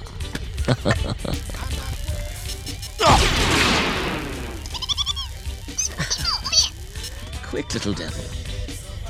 But despite everyone's, eh, I won't say best efforts, but efforts. efforts are being made, certainly. Akima and Cale are captured. They're snatched up by one of these craft, leaving the crew of the Valkyrie to uh, uh, to lick their wounds uh, and go in pursuit. And they can uh, they can follow a tracker that apparently Akima has. Hmm. Uh, that's going to be their only clue. Yes, we get to see the inside of the Skeksis Palace. Oh, sorry, the Drej oh wow! Palace. yes, you're right. It it does sort of feel like the uh, oh whatever the castle is in uh, in the Dark Crystal, but everything's sort of wibbly wibbly wobbly wibbly wibbly and and because it's all made out of energy, man. So Mm. all the surfaces sort of look like a Windows 95 screensaver. Akima gets put in a pod and ejected because we don't need her. They're brought before the Hive Queen. The ship lands on a landing platform and then sinks into the platform, and all that remains is that was so the passengers, cool. yes. So, was the ship on autopilot? Is it just being dissolved? What is what is this We stuff? don't know. I mean, it could be that, like, if they are energy beings and they can, like, maybe manifest in different forms, and one of them is a ship. It's kind of like the Cylons, you know. You can you can have the, the walking models and you have the ship models. And, Ooh, except these guys can uh, translate, uh, transition. The fact that you have some parts where it doesn't look like it has like the energy effect on it, so it looks like it is just like a physical thing Yeah. on there, and then you have some parts where it is like, I mean, like the the cell that they're the, the cell that, that that Cale gets put in, like that doesn't look like it has any form. Like it is just pure energy. It is this weird like in between of like construct and the energy. Yeah. I I don't understand. I want to know more. They are I wanna beings know of more. pure. they are beings of pure energy. We cannot comprehend them. They, Uh, energy with which they can uh, they can do a lot. So yeah, Yeah. they jettison uh, uh, uh, Akima and they snatch Cale up in this force field, drag him over to this electrical field generator. They zap him. It, like it's stunning. You have no idea what's happening until they fire a laser through his hand. Once again, getting hand handled and. He's like the the crystal in the medallion in Raiders of the Lost Ark. yeah, it shines right through and Where I projects. take back one kadam for the human child. and it shows them exactly what it showed Cale earlier down below on the planet, with, that they have to go to the nebula. which I that's not how like celestial bodies work per se. Like unless they're like the exact same. It also has to be at the exact, eh, exact right time of day, because otherwise the right Yeah. piece of the sky wouldn't be in that spot. Assuming it rotates. Most planets do. Hey, Kerbal Hey. Space Program is a, is a valuable educational resource. But yeah, in the same way that like the constellations that we know on our planet would not necessarily look the same on a planet on the other side of the galaxy. Although some would. There are constellations that are only galaxies They're so far away that they would more, still look more or less the same. Yes. from anywhere in our galaxy. so after he gets his hand red, his palm red, I suppose, like, he uh, gets dropped in jail, and we go to the trade ship Boros. he has a sorry, two Huh? things. It's Soros. Soros? Oh, okay. And he has a, an absolute conniption because he's been imprisoned, hand handled, electrocuted. He's been separated from the girl he's interested in. And he has a full on, like, Kevin Bacon footloose moment, smacking himself around, expressing himself through dance. See, I have a slightly different take on this because, like, the whole time you have this like kind of awful like scratching noise, and it, Oh, yeah. it sounds, and he's covering his ears. It sounds like it, it could just be like like to me because like the sound of styrofoam just destroys me from the inside. That is oh, my Oh, wow. that is my kryptonite. It, he, he could just be just not happy with the noises they're making, just like trying to block it out. That that maybe that's why he's going insane Okay. there. Yeah, no, you're right. he probably doesn't have the emotional range to actually care about Akima. I mean, he's only 19 or 20 at this point, so. But if he listens to that much nu metal, shouldn't this be like his jam? that sort of electrical hum is kind of a part of. Well, it was a thought. A thought was had. Yes, the Soros, which is some kind of like a trading ship. Yes, not it's like a clear. commerce planet or something. Oh yes, The- the- very good. Akima's pod has been apparently picked up with the rest of the trash and is being pawed over by various people trying to lay claim to it, while the rest of the crew of the Valkyrie is trying to uh, find her and talk their way in and rescue her. Yeah, they're going in undercover. Korso is sort of dressed like a decrepit monk. Stith. She of the many knees. She of the many knees. Preed has what looks like a legionnaire's I was hat. going to say Foreign Legion or Right. something. That's, uh, yeah. It's a it's a sort of squarish cap with a kerchief hanging down the back. It's a great look. And they walk up to this guard where Preed says that he's looking for a, a new slave because uh, uh, this one is all used up, and he kicks Korso, uh, and he doesn't want to wait for the auction because he's having his ear shaved, which has to be booked months in advance. You understand? The guard, however, sees cleared through him. You're lying. He's not a slave and you're not traitors. But he doesn't carry himself I, like a uh, slave. Look at the way he stands. How, uh, Probably ex-military. Ukrainian traders always threaten before they ask a favor. It's tradition. and your robes are made out of bedspread. An intelligent guard, like he just relentlessly intelligent. That's a surprise. Unfortunately, not very much resilient to getting beat up by the crew, so yes, they go to plan B, Just out of curiosity, did we have a plan B? which is just beat up the guard. This is just any role playing game. as soon as one of them fails their charisma check, The uh, the rogue uh, fails his bluff check, and they go to plan B, which is like beat up the guard. I, as the usual rogue in my party, I feel called out here. Uh, back on the Drej ship, apparently Cale has uh, uh, has sort of relaxed a little bit, but because he is a clever engineer boy, he realizes something peculiar about the hard energy, and he does the the sort of, I mean, okay, Hansje Brinker, that's the the name of the little Dutch boy with his finger in the dike, a story that I never heard until I met Americans because it's an American book. It just happens to be about a Dutch boy. It is not a Dutch story, but yeah, he starts fingering this uh, this energy, which which sparks him off. But there's an unusual effect when he touches two fingers. He's pinching to zoom out of prison. Yes, I mean what I think is like good, yeah. we have an energy field, so there's different there's different potential at different places. So if he grounds them at those two places and he can then bring them together, he creates a weakness in the energy field and he can like pull it open. Rate, rate, rate, That my, rate is- my no, that is perfect. That's perfect. That's exactly it. That's what he does. And then he gives it a two fingered shocker and penetrates the. what? Yes. This is the sparkles. so you know you get you know when you when you finger something with two fingers you get different effects sometimes. I'm, I'm sure you do. I mean, what happens when you put your whole hand through it? Ah, well. well. At first, there is some resistance, but a second application with more determination, and, and he succeeds in uh, Allows for a dilation of the field uh, big enough for him to crawl through. plunges himself through in a manner that I also recognize from those password protected Tumblr sites that I will not show to you, Greg. You're too young. Uh, and he tugs his leg through just in time to throw himself to the floor out of view of the passing Drej soldiers. And he's out! Similarly, Akima is uh, uh, revealed to be uh, to be out. Korso finds the cell where she's being kept, surrounded by a, a pile of sleeping uh, people huddled together. But she is king of the castle. She seems to have beat them all up. Yeah, this was kind of cool. Well, if it isn't the captain, what kept you? Like she knows how to handle herself. She's a oh yeah, she's a colony kid.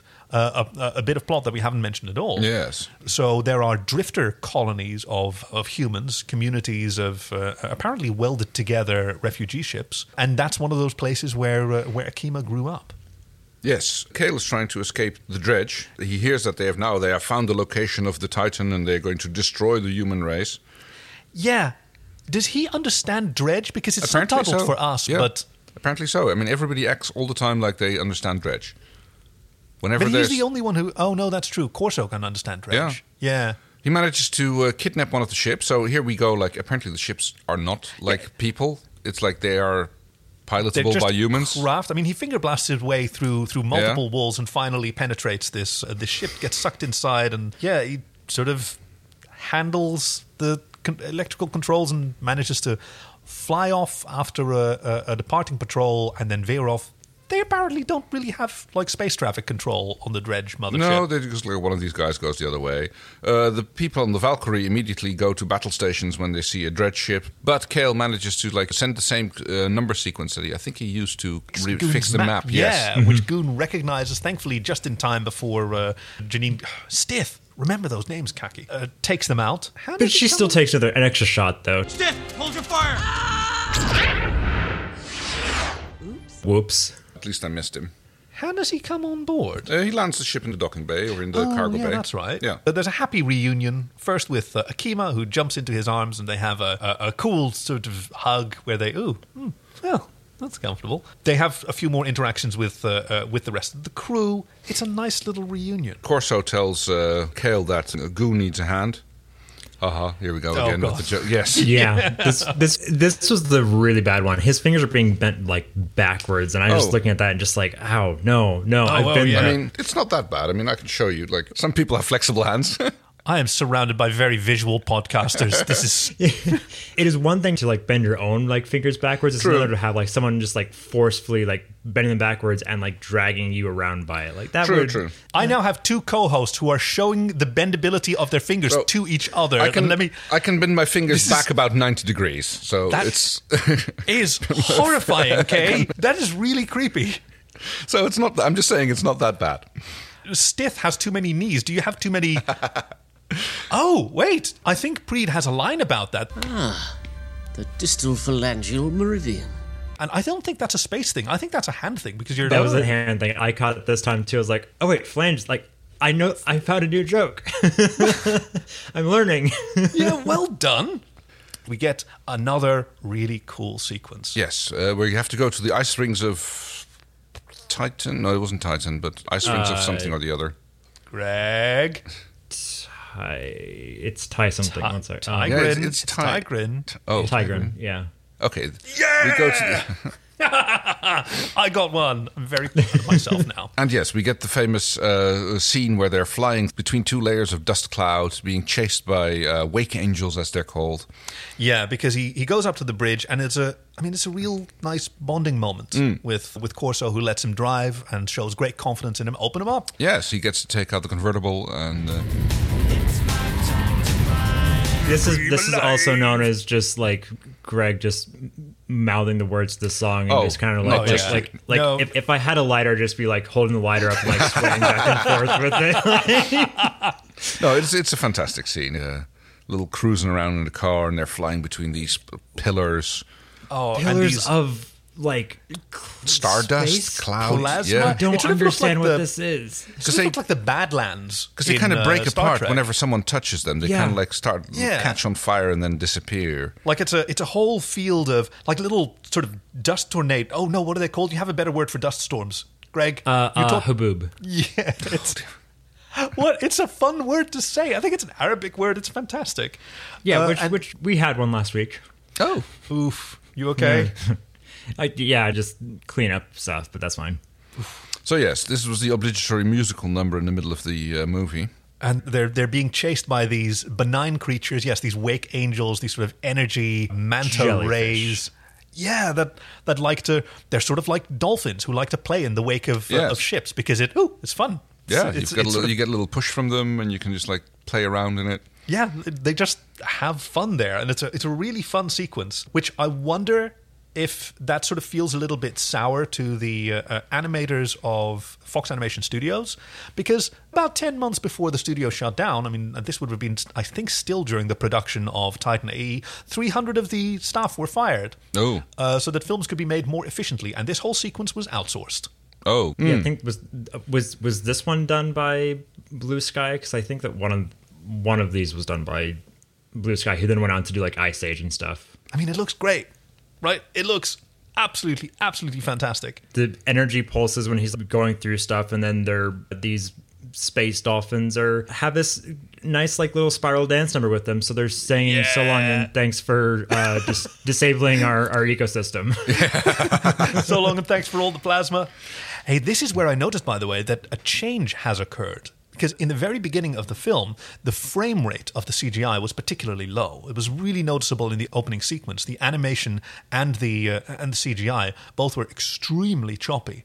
And for animation, like you can sort of squint past that because it's it's quite normal for the uh, uh, the number of frames to drop at certain segments in, a, in an animated film. But for the CGI, it felt so weird. But here, it's a full like it looks like a full twenty four. The animation is smooth and and gorgeous.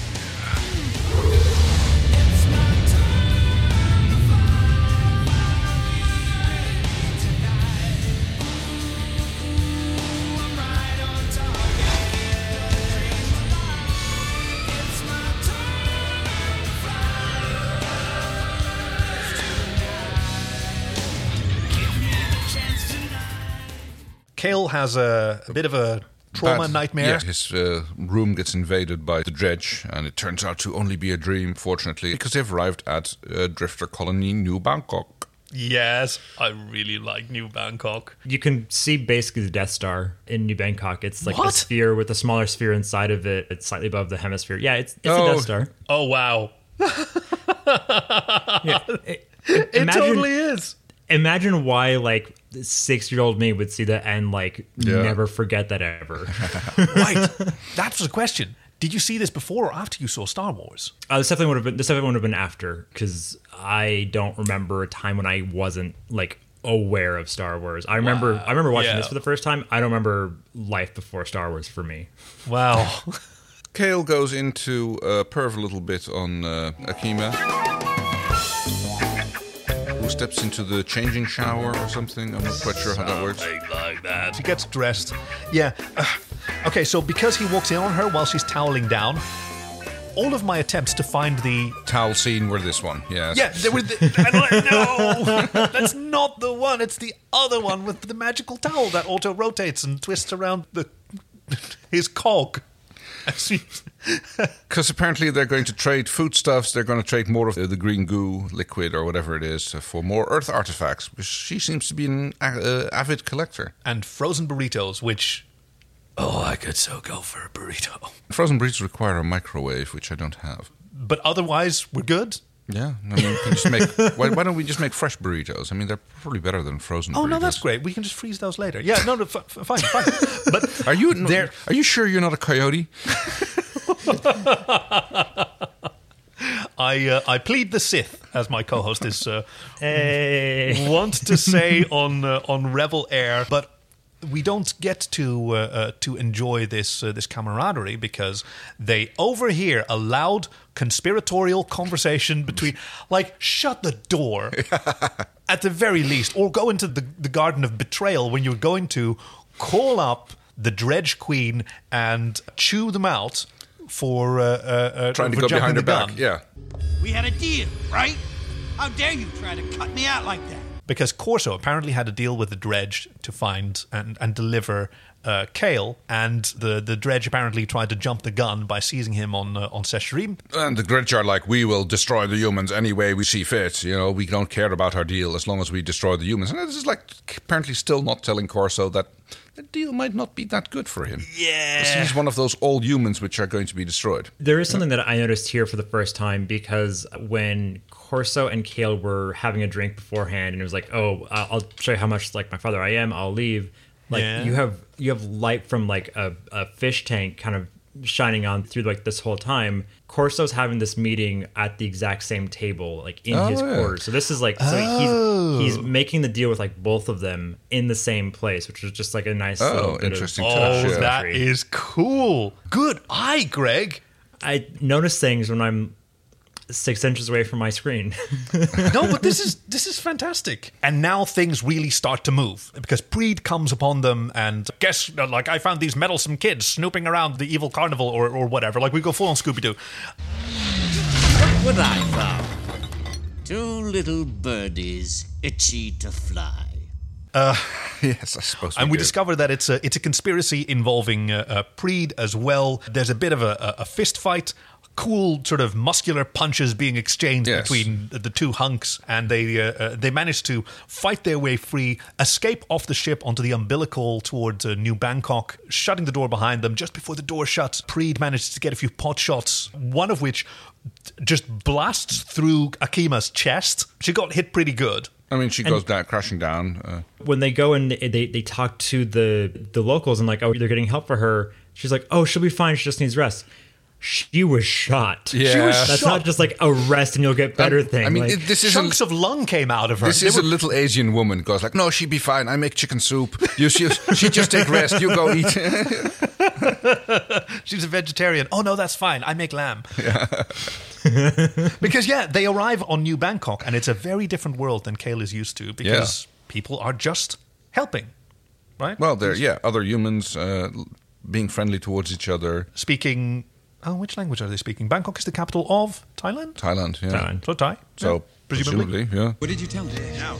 I asked him to bring corn liquor. No, really, I don't need it. Not for you, for boy. Me? He pass out soon. She'll be fine. She just needs rest. Don't worry. She'll be Cale, in the meantime, has to explain to Gune and uh, I forgot her name. Uh, Stith. Stith. Uh, that Cale and Akima have just decided to leave and not even say goodbye. And he's very angry about it because, like, of course, they escaped. But he, he's trying not to let on to the other two, who are clearly not in on the conspiracy here.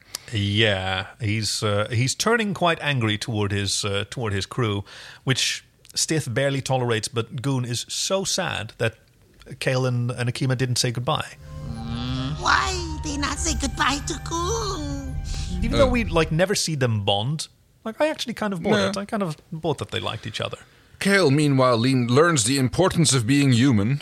Again, this is the sort of like human supremacist manifesto. Was like if it's just humans together, then everything's nice. See, all we need to do is just get rid of all Get of those own planet, aliens, yeah. yeah, and just have our own little ethno colony. and hold up a bizarre like hyper realistic but also still kind of cartoonish photo that i has bothered me since the very first time i watched it the, the i don't understand this photo I think the card is it's like uh, some sort of football card, baseball card, whatever it is, with the Yes. kid's dad on it. because he uh, he wanders through the colony, finds a football uh, belonging to uh, the, the young brother of a sister who is very protective and proud of her brother. Here on the colony, most people gotta shut their eyes to see anything other than rusted spaceship hulls. Not my brother. Later. Shows shows Cale a photo of their dad, their late dad, presumably, who yeah is a is a footballer, and it's yeah it's a curiously well rendered drawing of a photograph. It is weird. I guess it's meant to look like photographs, like wanted to I uh, mean, like- be instantly recognizable as a baseball card or a football card or Yeah, something yeah. like that. in my memory it was an actual photograph and then when i saw it here i was like oh no it actually is drawn just it's in a different style so it stands Yeah. out in a weird See, I have that way. whenever we see like photographs in the animated series Star Wars Rebels, where everybody is CGI until it's a, a photo of someone and then they're a drawing. That was something that I was thinking about when, Yeah. when this came up. I was like, I was like, oh, we have the same like we have the same feeling about Same um, sort of in different ways here. Yeah. Already our minds are becoming as one. While he's out exploring this uh, this drifter colony, which is uh, made of welded together ship's hulls, Akima has apparently woken from her nap. Yes. Which Naps is- are very healthy in this uh, Right. in this universe. I mean, that, it later happens with Gune as well. I guess it counts as a long rest, and she's recovered enough hit points. That's it is the one. basically Yeah. Space D&D. And uh, yes, he has sp- spotted the ship, which apparently is like just stuck there on the drifter colony, but it's easy enough to fix in a short montage, and yet still not being used by all these drifters. Seems odd. Maybe they just need the. Uh, the experience of an uh, of a ship wronger to uh, be able to get it. Uh, I knew I'd get you on board. and the imagination, because I now finally get why this scene with the football kids was in there. Mm. All right, because the sister says that her brother has uh, an indomitable imagination. Everybody else just sees rusted ship hulls, but not my brother. And then Cale goes, hmm. And he has his moment of inspiration because where everybody else just sees rusted ship hulls, he sees the potential for a ship. I mean, everybody cheers them along as they blast off. Uh, they go full throttle right in between the middle of the colony. Yeah. Like, has anybody ever heard of maneuvering thrusters in this universe? No, they just like they fired the the rockets on this craft, and also, did they pay for it? I mean, is everybody just weren't, weren't those somebody's living quarters? That's what I mean. It's like the ship is like completely unused, apparently, but yet immediately salvageable in a short montage. Yeah, so everybody's going Yeah. to drop their full day's work and just do uh, uh, whatever Cale like instructs them to do. Presumably, he has told them about the what they're going to do. That they're going to find the Titan and uh, save humanity. We had a whole scene about his butt crack being covered by a towel, and we couldn't have like I a know. rousing speech. Come on. We're, we're going to come back to this point at the end of the movie. Or it's just the power of nu metal. That's just the power of.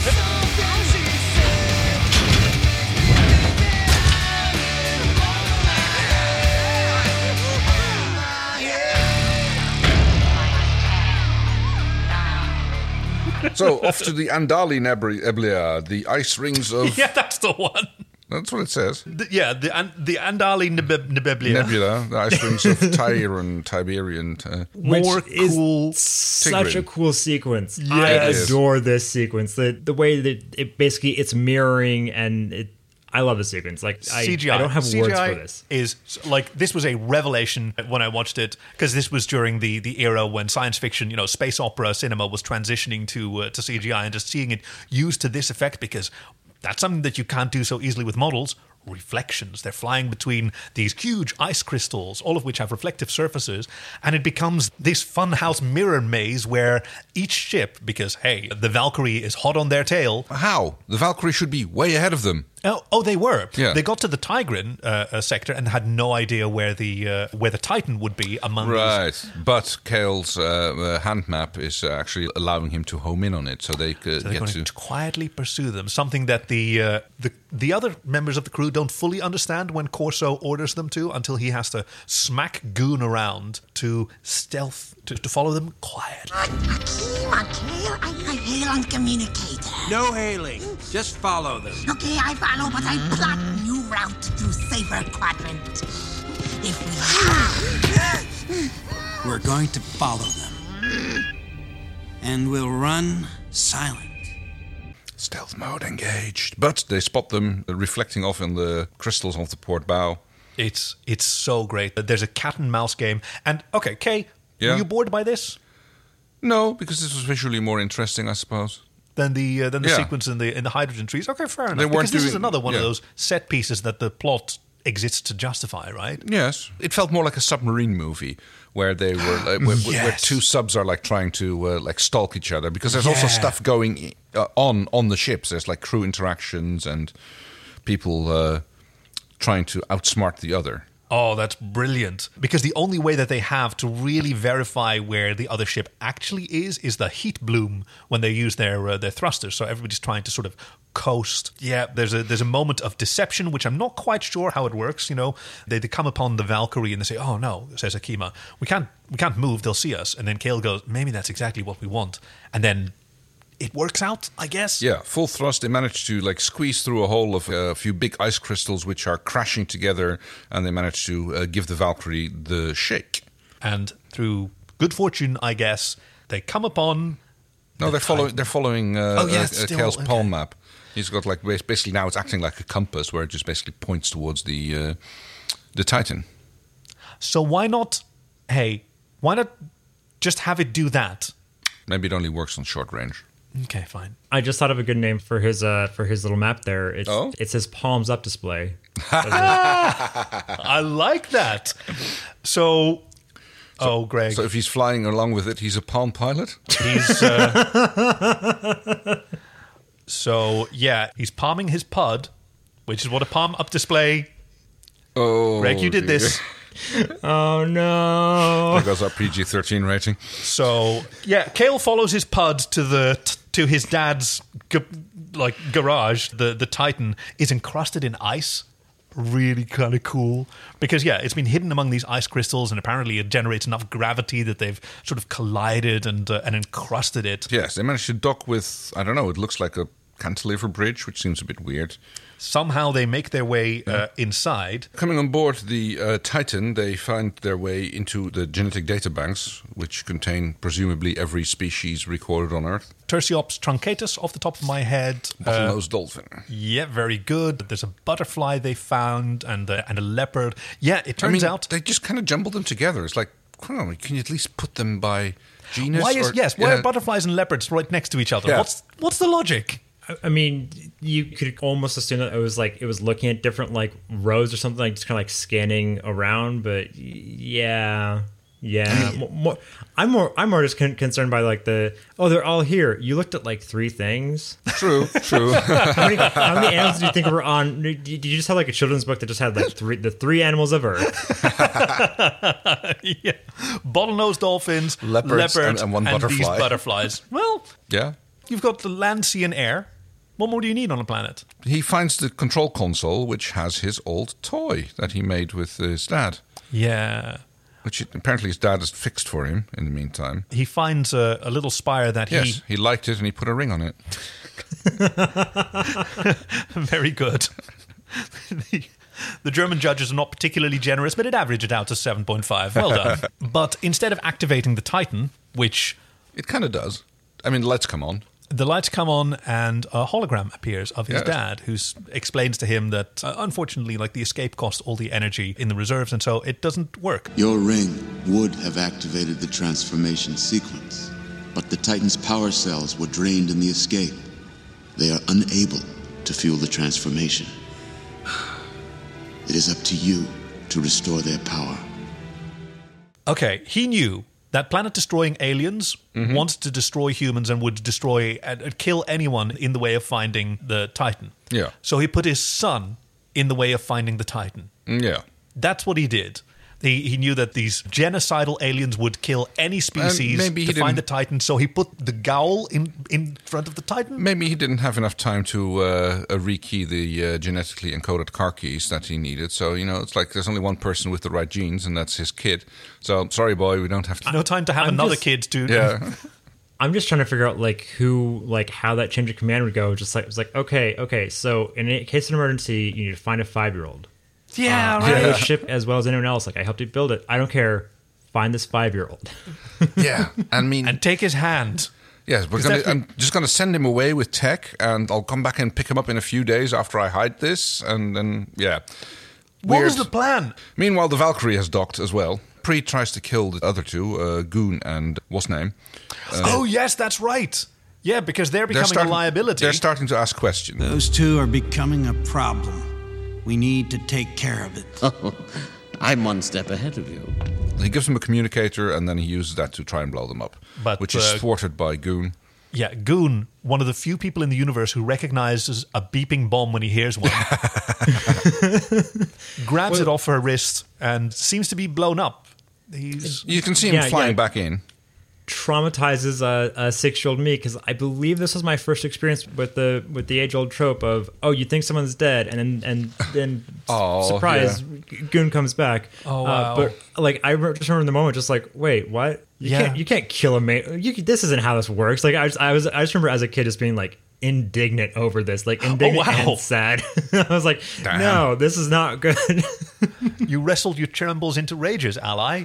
Yes. Yes. Deep Voyager cut for my nerds out there. Oh dear. Yeah. I mean, it's a beautiful scene. He's he's sweet as as Stith uncovers him under the rubble, and he says that uh, you know I'm just going to go to sleep. because he's so sleepy, and he has a little nap, but. He's only taking a short rest and Yeah. recovering the two hit points that he needs to save him from. He's rolling his Pam. hit die. Yeah, Yeah. Preed managed, meanwhile, uh, backstabs Korso. Why? I don't know. No, because he just like apparently he got a good deal from the from the Drej as well. If you relieve yourself of your firearm. Backstabbing. Well, I learned from the best. But it wasn't just the money the Drej were offering, it was the health plan that came with it. They let me live, provided I kill all of you before they get here.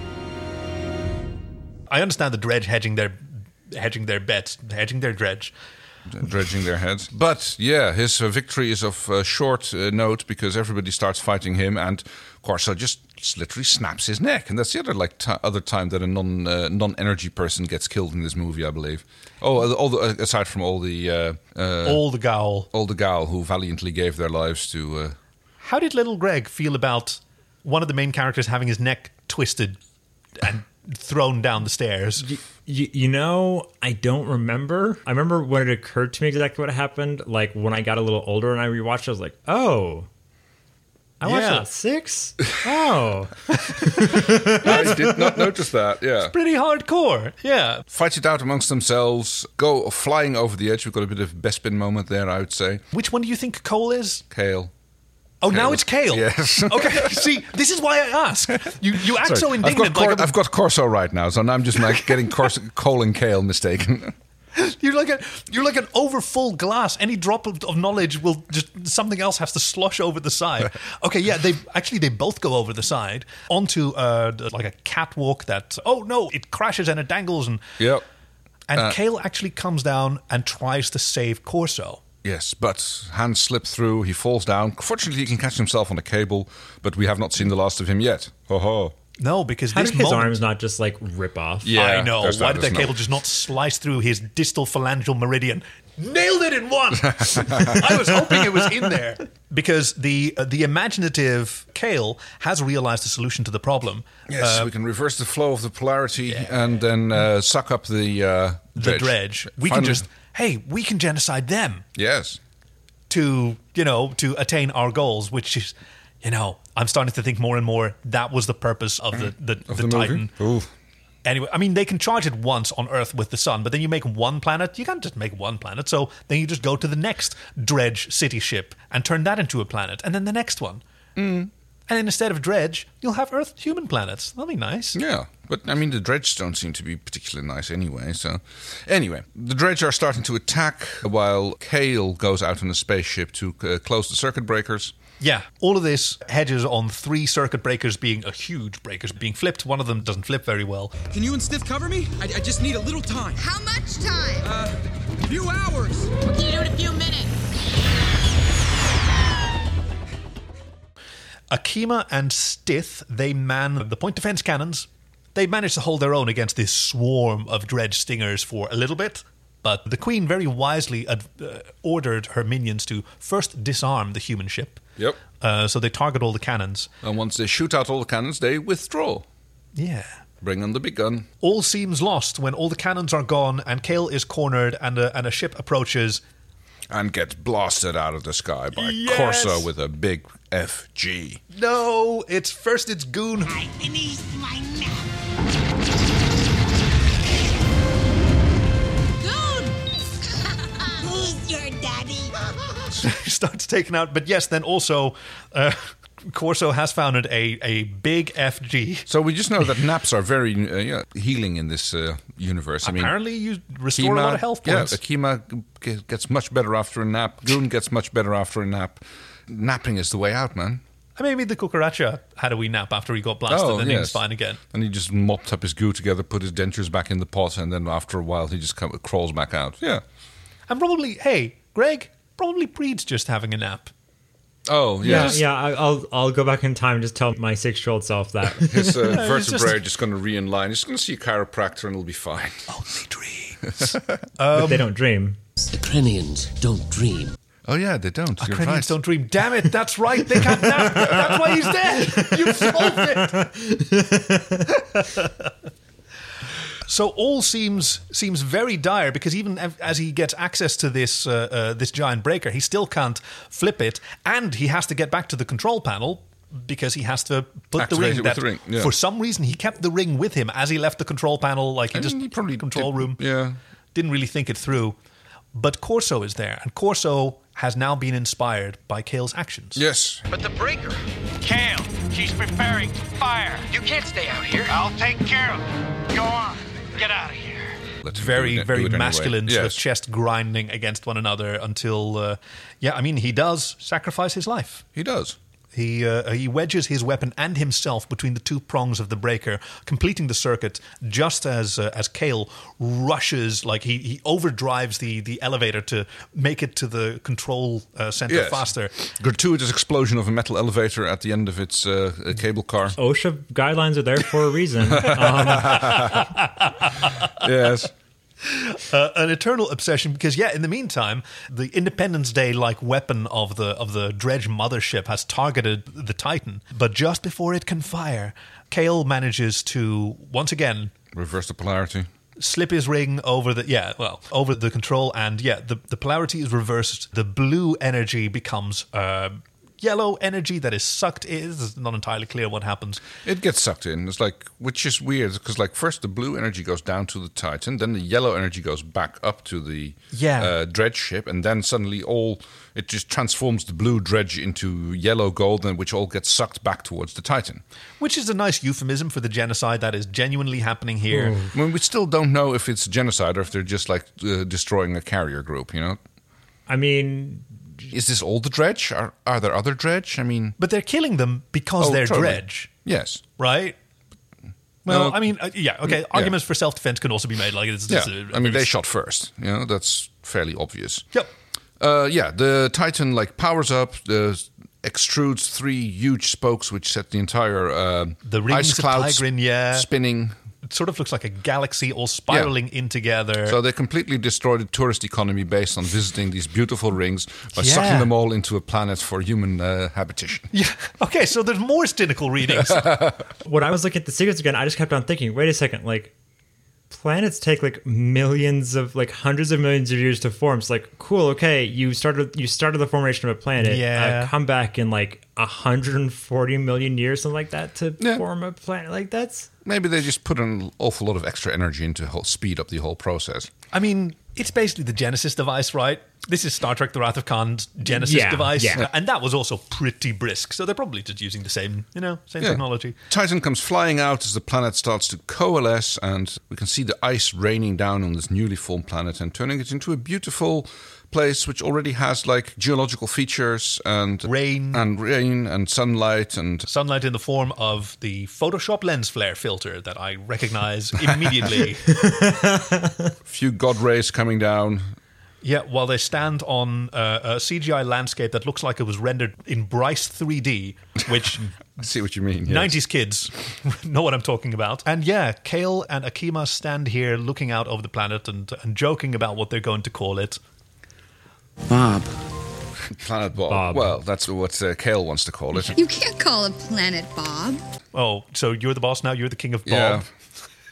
I mean, he made it, and at least with the help of his dad's place. Okay, and this is where I come to the point that I'm assuming that they told the uh, drifter colony ships what they were going to do in order to get them to give them that ship, because as soon as Planet Bob is formed, the drifter colony bums are starting to appear. They're not invited or anything, and you're just like, Yeah. oh, yeah, this is our planet now. So that's the only reason I can assume that they told them what they were going to do, and therefore they were gifted the ship. Because otherwise, these scoundrels are just like showing up and go like, hey, new planet, let's Yeah. go there. Let's do what we always do with planets and just strip mine it. Take it from the natives. and yes. build technologies that, yeah, not a moment's reflection on all the many lives and the many heroic aliens that sacrificed themselves to help them achieve this. But no, there's just a, a flirty little come down moment as the refugee ships, apparently the uh, New Bangkok, unwelded itself, uh, and everybody flew their craft to the planet to their new home. The last people that we see are the uh, the soccer Yes. siblings.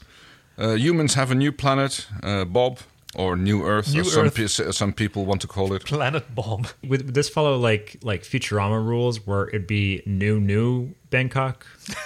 yes, I would think so. yeah. Good, good. That's all I. That's, that's all I wanted. Oh yes, and this is where we see the title that uh, that explains the uh, the year. Yeah, it's 3044 AD or 16 AE Yeah. or 1 AB. Yes, after Bob. Yes, that was my little joke to end on. And thus we conclude Titan, Titan AE. AE. Oh, Now, Greg, on this podcast that you have wormed hole into, uh, we have Yes. a tradition of Willies and Woodies, She gives me a Woody. She gives you the willies. where Willies are things that, give you the willies. yeah, and Woodies are, well, you know, that Yeah, help keep yeah, your towel yeah. up if, uh, uh, if you're thus equipped. Okay, so I think that for me, the CG textures don't always age super great. There's times where I'm looking Right, at like, okay, that's harder to look at, and like there, there's like one texture in the entirety of the interior of the Valkyrie, and it's like, okay, that looks yeah flat. I mean, Like- those were the days, right? Yeah, yeah.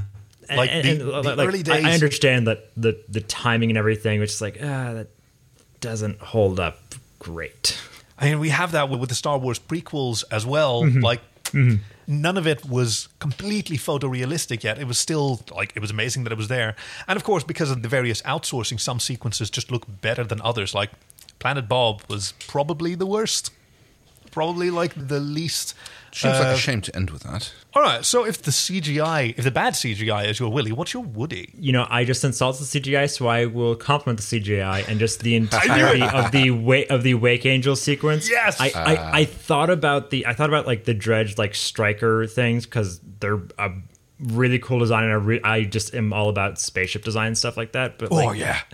I think about the Wake Angel sequence frequently, just like throughout my life. To this like, day. Oh yeah, yeah. And you imagine like being at the at the controls and having an, an, an encouraging parental figure, because it, like for the target audience of young adult males, that is a well targeted good. scene. Yeah, yeah. That, that that sequence has held up. I still feel like like that. It still looks really really good. Oh, it looks gorgeous. I guess. Ooh, yeah. The casual murder of the cucaracha. that one was my was my Yeah. Willy. That one really. Ugh. I mean, it's uh, you have to show that the Drej are evil. I mean, if you don't quite already know that at this point, then you have to show that they are still evil and that they're just callous towards everybody. But yeah, it's such a weird moment because it's in the movie, it's coded cartoonish and comical, yeah. uh, and it's just like yeah, if you think about it, it's like yeah, they just like shot the guy in cold blood. Sort of had that same issue with the treatment of droids in Star Wars, who are individuals with very limited agency over their life and whose demise is often played for comedy as well in the same way. All right, and your Woody. Do you even need to ask?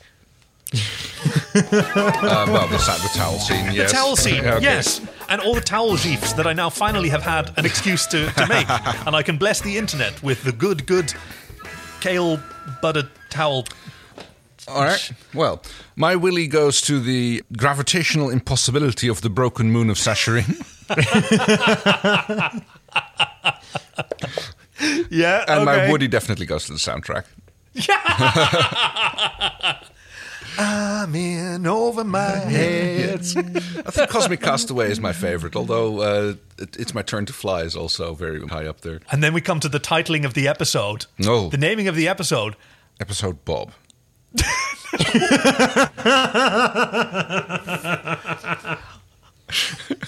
There is no way that what Cosmic Castaway. Okay, me- right. No, can okay. I, can I get a vote on that because it's great? It's like because that's also that could also be uh, John Crichton, right? Yes. He's a Cosmic Castaway. And Greg as president. And Greg, yes, you are our very own cos- Cosmic Castaway. so, yes, okay, I agree. I, I don't know. Pl- episode Bob is kind of fantastic. Oh my too, god.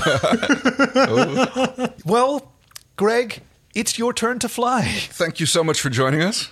The, It's Thank you been a so much for, for, for having me. I really appreciate it. It was it was a lot of fun to do, and uh, We absolutely loved having you over. If anybody would like to hear more of, of Greg's antics, how can they follow you through the wormhole to uh, discover the rest of the Greg Uh, verse? so I can be found at gh underscore cosplay on Twitter and Instagram, or you can listen to Cocky complain about droid rights on a Rebel Air Pod, Twitter and Instagram, or just anywhere you get your podcast, and that is Air, Air with, with an H. No, you're never taking that away from me. I will.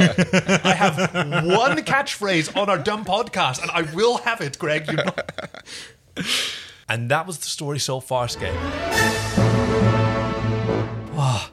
Okay, so next week we're going back to Farscape. We're going to wave goodbye to our uh, our friend Greg and delve back into the final episode of season two, starting with Episode 219, in which Ocean's 11 has got nothing on this. A foolhardy plan to rob a bank goes awry when a recurring enemy throws a monkey wrench into the crew's plans. Featuring black latex BDSM blue girls. Girls? Wow. Yep. A chip-tacular twist and the bad kind of bed bugs. Wow. Thank you, Wookie. Really, oh, Wookie's back, baby. Uh, yeah, that's season two, episode 19, A Not So Simple Plan. And oh, I'm so looking forward to it. Uh, we're at SoFarscape on Facebook and Twitter. If you want to like submit your own fantastic synopsis for an upcoming episode, go to sofarscape.com slash submit. And if you want to chip in, help us keep the lights on here at SoFarscape Studios. That's sofarscape.com slash support. I'm Kaki. I'm Kay. I'm Greg. So, Farscape, so good. Farscape, so good. He'll catch up. Yeah.